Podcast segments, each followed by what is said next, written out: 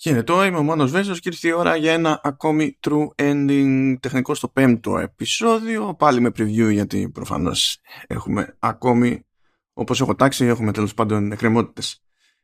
Στις εκκρεμότητες αυτές περιέργως είναι μια νέα εκδοχή του, του Arkanoid.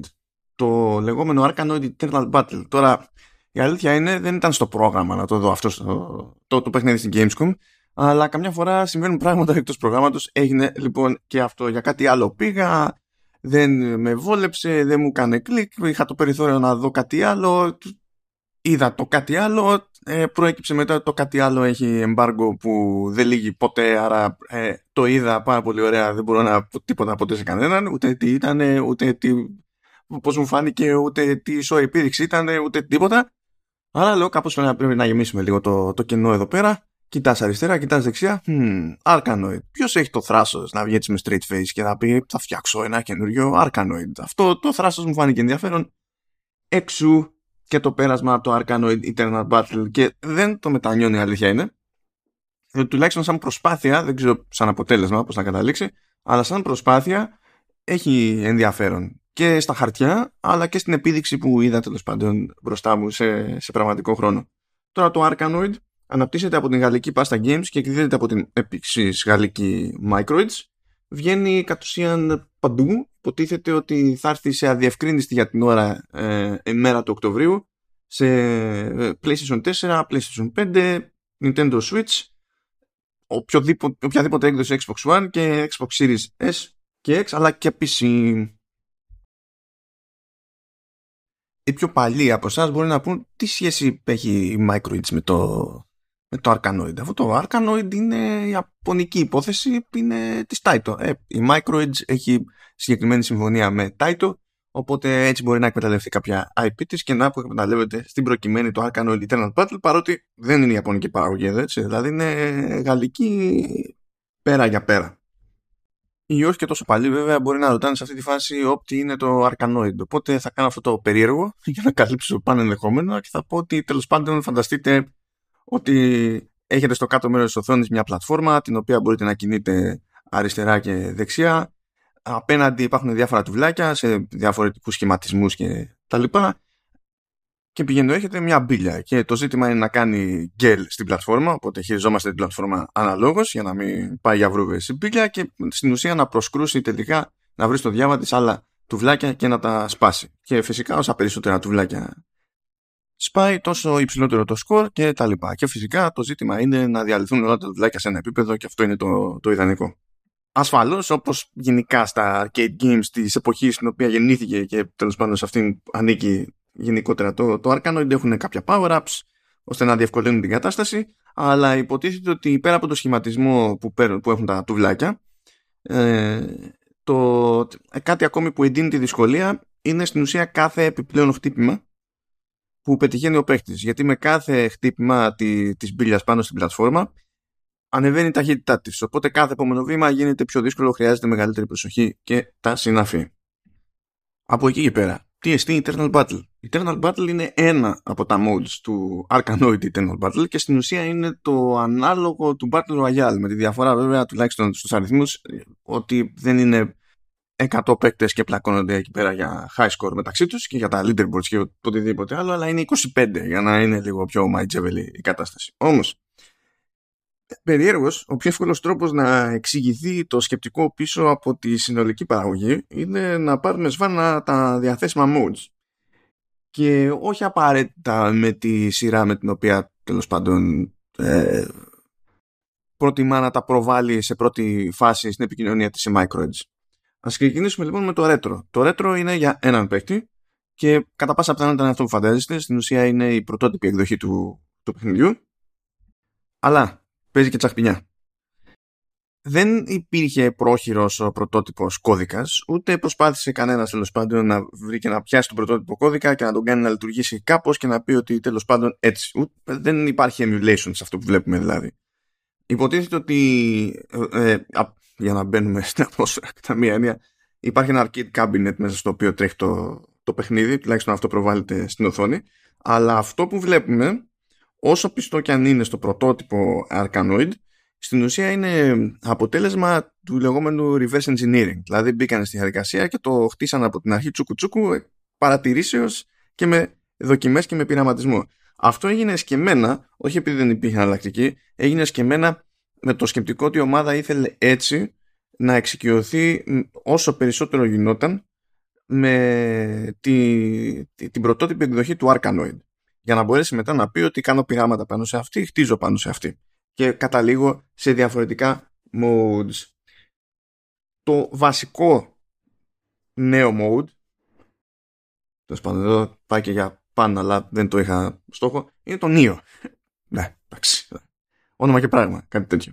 Σε αυτό πάλι συμμετέχει ένας παίκτης Οπότε ας πούμε ότι είναι η μοντέρνα εκδοχή που έχει φανταστεί η Pasta Games για το κλασικό Arkanoid. Εδώ φυσικά υπάρχουν ανανεωμένα σχέδια, ανανεωμένα γραφικά, ανανεωμένη μουσική, κάτι που ισχύει γενικότερα τέλος πάντων στα υπόλοιπα σύγχρονα modes του παιχνιδιού και θα κάνω μια ειδική αναφορά εδώ πέρα πιο πολύ επειδή είδα πολύ μεγάλη πρεμούρα από την πλευρά της Microids και της Pasta Games, τουλάχιστον για τη μουσική, επειδή υποτίθεται ότι ανάλογα με την εξέλιξη των πραγμάτων επί της οθόνης αλλάζει δυναμικά το, το tempo.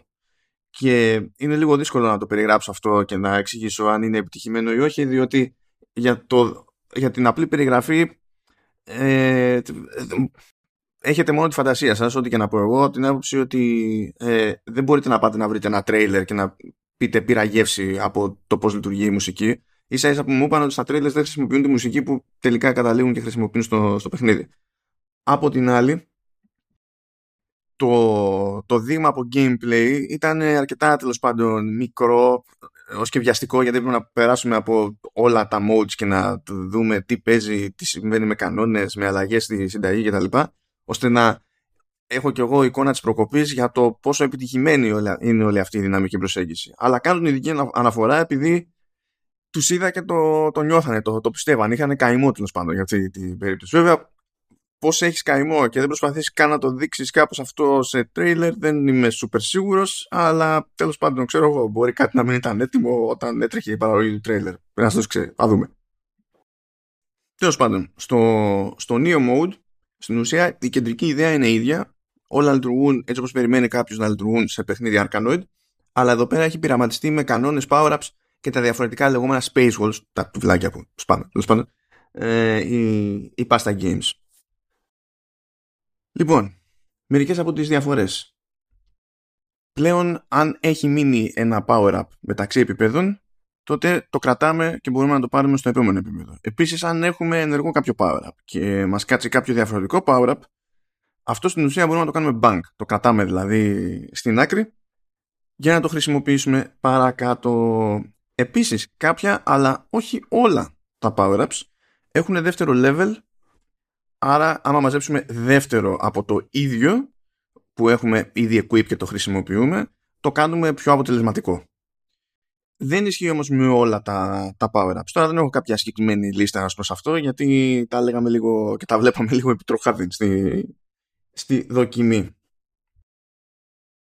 Από Space Wars, εκείνος το οποίο στάθηκε τέλος πάντων ο άνθρωπος εκεί που τα λέγαμε μαζί, ήταν το λεγόμενο Antimatter Space Wall, που στην ουσία επιτρέπει στην μπάλα να το διαπερνά. Οπότε πρέπει να υπολογίζουμε αλλιώς το τι έχουμε να κάνουμε για να πετύχουμε το στόχο μας.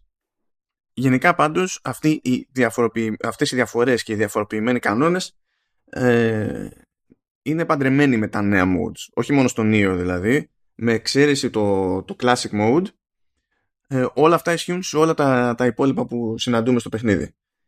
Πράγμα που μας φέρνει στην ουσία στο Versus Mode, το οποίο είναι local, ε, επιτρέπει τη συμμετοχή τεσσάρων παικτών.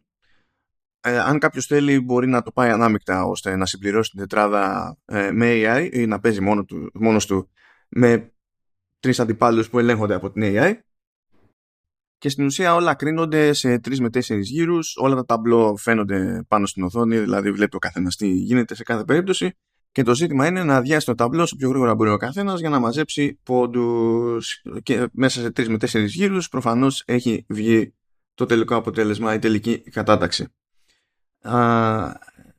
Προχωρώντας γενικά στο παιχνίδι, υποτίθεται ότι οι παίκτες κερδίζουν skins ε, που είναι skins για τα ταμπλό και τα λοιπά. Είναι δηλαδή κοσμητικά όλα αυτά τα πράγματα. Και επίσης κάποια θα είναι αποκλειστικά παρότι θα προσφέρονται ως δωρεάν DLC και δεν θα είναι μέσα στον κώδικα του παιχνιδιού, θα είναι αποκλειστικά στη συλλεκτική έκδοση του, του παιχνιδιού. Τώρα δεν μου απέκλεισε κανένα στο να κυκλοφορήσουν κατόπιν εορτής και για όλους τους υπολείπους επιπληρωμή ή όχι. Ε, φαντάζομαι θέμα χρόνου είναι. Αλλά σε πρώτη φάση, για να έχει πρόσβαση κάποιος σε αυτά τα έξτρα τέλος πάντων skins, σε κάποια μάλλον από αυτά τα έξτρα skins, ε, θα πρέπει να αγοράσει τη συλλεκτική του παιχνιδιού. Με αυτά και με αυτά ερχόμαστε στο Eternal Battle το mode από το οποίο παίρνει τέλος πάντων το όνομά του και συγκεκριμένη έκδοση του, του παιχνιδιού. Είναι κατ' ουσίαν Battle Royale. Ε, παίζεται online με 25 παίκτες και φυσικά το ζήτημα είναι κάποιος να καταλήξει την κορυφή μαζεύοντας τους περισσότερους δυνατούς πόντους. Και όσο πιο γρήγορα ολοκληρώνει κάποιος επίπεδα, τόσο πιο γρήγορα ανεβάζει το σκορ και έτσι φροντίζει να μένει πιο ψηλά στην γενική κατάταξη. Εδώ πέρα είναι, η, η διάταξη είναι λίγο περίεργη από την άποψη ότι ε, βλέπει ο παίκτης το δικό του το ταμπλό στη, στο κέντρο της οθόνης. Στα αριστερά ε, βλέπει κάποιον που είναι πιο χαμηλά στην κατάταξη και στα δεξιά κάποιον που είναι πιο ψηλά στην κατάταξη. Παίζει αρκετή διαφάνεια και στο πίσω μέρος υποτίθεται ότι φαίνεται, αυτό φαίνεται ανάλογα με το σε ποια φάση είναι όλη αυτή η κόντρα, ε, ο Ντό που υποτίθεται ότι είναι κλασική φιγούρα του παιχνιδιού και εδώ πέρα καταλήγει να μην είναι απλά ένα boss fight που, ένα boss που υπονοείται ότι τέλος πάντων θα γίνει κάποια μανούρα σε κάποια στιγμή αλλά να χρησιμοποιείται όντως το τέλος όλης αυτής της διαδικασίας και ως κανονικό boss για μάχη. Λόγω αυτής της διάταξης και της διαφάνειας αυτό που είδα στο μάτι μου φάνηκε αρκετά busy, αρκετά γεμάτο ας πούμε και, και ζωηρό Οπότε αναρωτήθηκα αν είχε feedback η ομάδα για κάποιο είδους δυσκολία που να προκέπτει από το τόσο θορυβόδη, το, τόσο, τον τόσο θορυβόδη περίγυρο ας πούμε ε, στο ταμπλό του παίκτη που βρίσκεται στο κέντρο. Και η θέση της ομάδας είναι ότι αυτή ήταν, ε, είναι απορία που έχει πολλοί κόσμος γενικά όταν το πρωτοβλέπει αυτό το mode αλλά αυτό που έχουν δει στην πράξη είναι ότι καθώς συγκεντρώνει το παίκτη στο κέντρο στην ουσία η περιφερειακή του όραση απλά έχει γραμμένο το τι γίνεται τριγύρω και δεν έχει πρόβλημα να συνειδητοποιήσει που βρίσκεται τι σε όλο το κομμάτι που τον αφορά. Όπως συμβαίνει σε τέτοιες περιπτώσεις, έτσι κάποιος υποτίθεται αυτός που είναι στον πάτο της κατάταξης, ο 25ο πρέπει κάπως να μας αφήσει. Και αυτό που συμβαίνει είναι ότι και καλά κάθε 20 δευτερόλεπτα, χοντρικά, ο Ντό ξεκάνει τον τελευταίο παίκτη στην κατάταξη. Άρα αυτό είναι το βασικότερο κίνητρο τέλος πάντων να είναι κάποιος οτιδήποτε εκτός από τελευταίος. Αλλά από εκεί και πέρα το, πρέπει να έχει τον νου του και στο κυνήγι των πόντων. Διότι προφανώς άμα καταφέρει και ξεκάνει όλα τα τουβλάκια εκεί πέρα θα είναι, θα είναι μια χαρά. Ωστόσο δεν έχει άπειρο χρόνο σε κάθε ταμπλό που περνάει μπροστά του, το οποίο ισχύει για όλους τους παίχτε. Και άπαξ και εξαφανιστεί αυτό το ταμπλό, γιατί κάποια στιγμή εξαφανίζεται και περνάει στο επόμενο ο κάθε, ο κάθε παίκτης, ε, προφανώς οι πιθανοί πόντοι έξτρα που μπορούν να είχαν μαζευτεί στο προηγούμενο ταμπλό πάνε χαμένοι. Άλλο ένα πράγμα που κρατάει τους πάντες σε εγρήγορση είναι το ενδεχόμενο να βγει εκτός η μπάλα. Σε περίπτωση που βγει εκτός η μπάλα υπάρχει ποινή και ο παίκτης κάνει 10% του σκορ που έχει μαζέψει μέχρι εκείνη τη στιγμή. Τέλος πάντων, προχωρούν τα πράγματα, αποκλείονται σιγά σιγά παίκτες, κάποια στιγμή μένουν οι τέσσερις τελευταίοι. Τότε στην ουσία το mode αυτό περνάει σε μια φάση που θυμίζει Final Four. Εμφανίζονται και τα τέσσερα τελευταία ταμπλού από τους τέσσερις τελευταίους παίκτες που έχουν μείνει στην, στην οθόνη. Ο στόχος βέβαια είναι ο ίδιος, έτσι.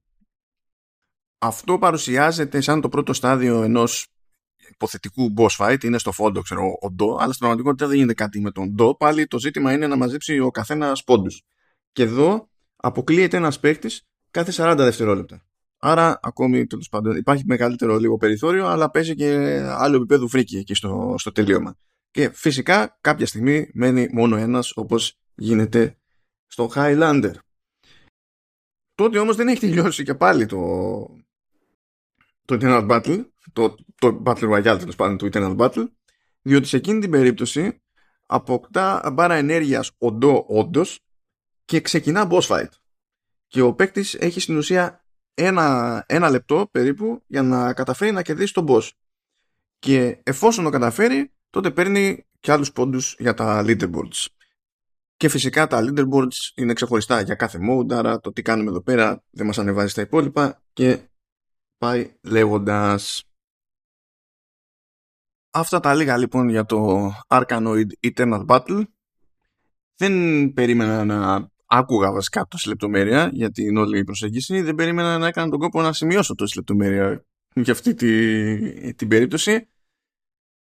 Πάντως έκανα τον κόπο διότι τελικά μου έμεινε η σκέψη ότι κάποιος το έχει πάρει πατριωτικά εκεί πέρα. Τώρα θα βγει σε καλό, δεν θα βγει σε καλό, θα αρέσουν αρκετά τα νέα ταμπλό, θα είναι τόσο ιδιαίτερη η δυναμική μουσική. Όντως δεν θα πείσει ο κόσμος με το έντονο animation, την έντονη διαφάνεια και τον ψιλοχαμό εκεί πέρα στο, στο Internet Battle Mode.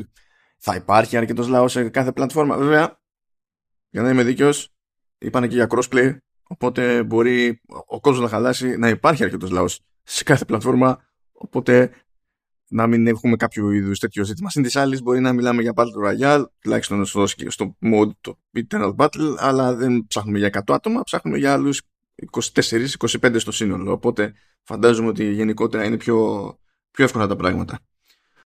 Αυτά λοιπόν από μένα και κάντε όρεξη για την επόμενη φορά. Τσάου σε όλους.